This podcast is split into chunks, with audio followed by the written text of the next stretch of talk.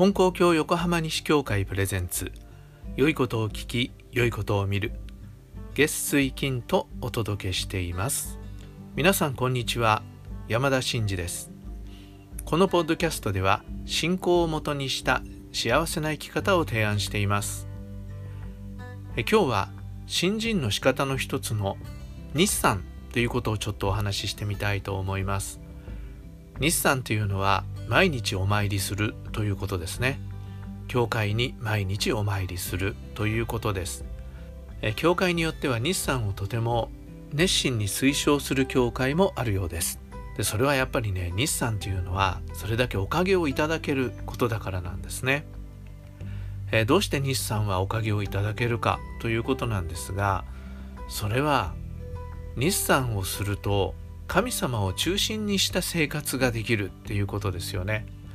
やっぱりある時間をかけて、えー、日産をする。で日産をすると決めたら、えー、いろいろなね都合があってもどこかでお参りする時間を取ろうっていう意識が常に働きますよね。ですから神様を中心にした生活のリズムになっていくということがあります。神様が生活の中心になっていけばそれはもうおかげをいただくことになりますよね。で願い事があって日産をする人もあります。それはもうそのことにねおかげをいただきたいからもう必死ですよね。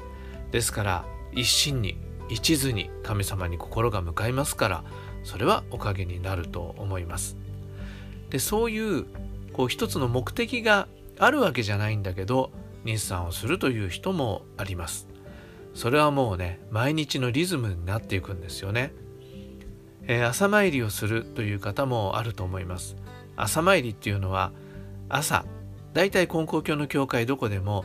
朝のご記念っていうのがあるんですよね。決まった時間にみんなで一緒にご記念をすると。でその時間に合わせてお参りをする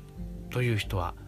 え、神様へのお参りで一日が始まるということになります。ですからもうね神様と一緒に今日一日生きさせてもらおうということになるわけですよね。それと、えー、ご記念の時間にお参りすれば大体ご記念の後にお話があります。見教えをいただく。でまたそれについて先生がお話をしてくれるというようなことがありますからそれを聞いていくとね知らず知らず新人の考え方、新人での物事の進め方物事の決め方っていうものがこう頭に入ってきますから知らず知らず生き方が根高教流になっていくんですね。そうすると間違いがないわけです、ね、自分勝手な生き方え自分流の生き方にすると失敗することがありますけどえ根高教流の生き方が身についていけば間違いはなくなっていく。ということなんですね。え今まで横浜西教会で日産をした人たちいろんなねタイプの方がありました。でもね心に残っているある方はもう必死にねお参りしてきました。で必死にお参りするっていうのが何か行き詰まってるとか困ってるとかそういうことで必死になって日産してたわけじゃないんですね。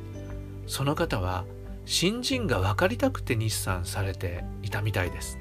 ですから一生懸命毎日時間を作ってお参りしてくるんですね。それでお参りしてくると、えー、当時は母が教会長でしたけど母がお話をするわけですね。でまあ母は毎日どの時間にお参りに来ても何か本を読んでお話を聞かせてあげるというようなことをしていた時があります、えー、そういう時だったのでその方にも本をね読んであげてた。で本を読んだ後で母がそれについての説明をするんですけどその方はね聞いた後で質問するんですね。先生今のここはどういう意味でしょうか？とかねえどうしてこういうふうに考えないでそう考えるんですか？とかそういうことをね質問されてたと思います。まあもちろん毎回じゃないにしても何か疑問があると質問をする。そういう方はねすごいですよね。やっぱ知りたくて分かりたくて神様が分かりたい。教えが分かりたい。生き方が分かりたい。ですから母も真剣に答えてました。やっぱそりゃそうですよね。僕でもそうです。真剣に聞いてくる方があればこちらも真剣にお答えするということになっていきますからね。でそうやって生き方を求めていく方はやっぱりおかげをいただいていくということになります。まあそこまで真剣じゃなくても習慣としてね日産しててもやっぱりね毎日お話を聞いてる人は知らず知らず身についていくっていうことがありますよね。で知らず知らず見教えが生き方にこう身についていくとおかげはね後ろからついてくるっていうことがあるんですね。また別の機会にお話ししたいと思いますけどで僕もね日産したことがあります、えー、大学生の時に日産しましたえー、日産したって言って教会に住んでんだろうって 言われそうですけどそう教会にね住んでますから教会のご神前にはもちろん日産してるわけですけどもその時僕は一番近くの教会藤沢教会なんですけど、えー、藤沢教会に朝参りをしたことがあります。そんなにすごい長い期間だったわけじゃないと思うんですけど日産したんですね。で横浜西教会の朝のご記念は7時なんですね。ですからまあ7時数分前に起きれば7時には間に合うわけなんですけど、えー、その時は6時の藤沢教会のご記念にお参りをしました。最初はね電車で行ってみたんですけどそのうちやっぱり車で行くと楽だっていうことを覚えまして、えー、車でお参りしました。大学生の時ですからねなんでしたんだろうかっていうのを考えるんだけどよく思い出せないんです。でもね日産した時に面白いことがあったんですね。それはね親戚のおじさんから野球の切符をもらったんです。3枚。3枚だったと思うんですが、えー、当時後楽園球場でした。で僕は別に野球って全然興味がないんだけど友達を誘うとねやっぱすごく喜ばれるんですよね。後楽園球場の切符なんて巨人戦の切符なんてそんなに手に入るものじゃなかったんだと思います。それで友達を誘うことにしたんですけど誘いたい友達が3人いたんですよね。で切符は3枚。じゃあその3人にあげればいいじゃないかって思う人もあるかもしれませんけどいやさすがにそれは僕もね行きたかったんで2人しか誘えないわけですよ。困ったなと思ってどうしようって思ったんですけどそうしたらなんと同じ日の同じ試合の同じ一塁側の切符をその3人のうちの1人がね誰かからもらったんですよね。全く偶然。びっくりしました。だから結局みんな一緒に行けたんですね。まあもちろん席はねちょっと離れたわけですけどいやびっくりしました。で僕はねこれあ日産してると神様がご褒美くださるんだなってその時思いました。ねほんと不思議なんですよね。で不思議なこと目当てに別に日産してたわけじゃないんですけどでもちろん野球の切符が手に入りますようにとお願いしてたわけでもないんですけど不思議とそういうことがありました。ね神様はねそのお働きをね見せてくださる時があるんですよね。やっぱり神様目に見えないですから疑う気持ちが湧いたりこんなこと意味がないんじゃないかなって思ったりすればこちらの心はねなんか折れてしまうっていうか、えこちらの気持ちがスッと力が入らなくなったりすることがあるんですけどでもね信心してたら必ず神様が働きを見せてくださるんですね。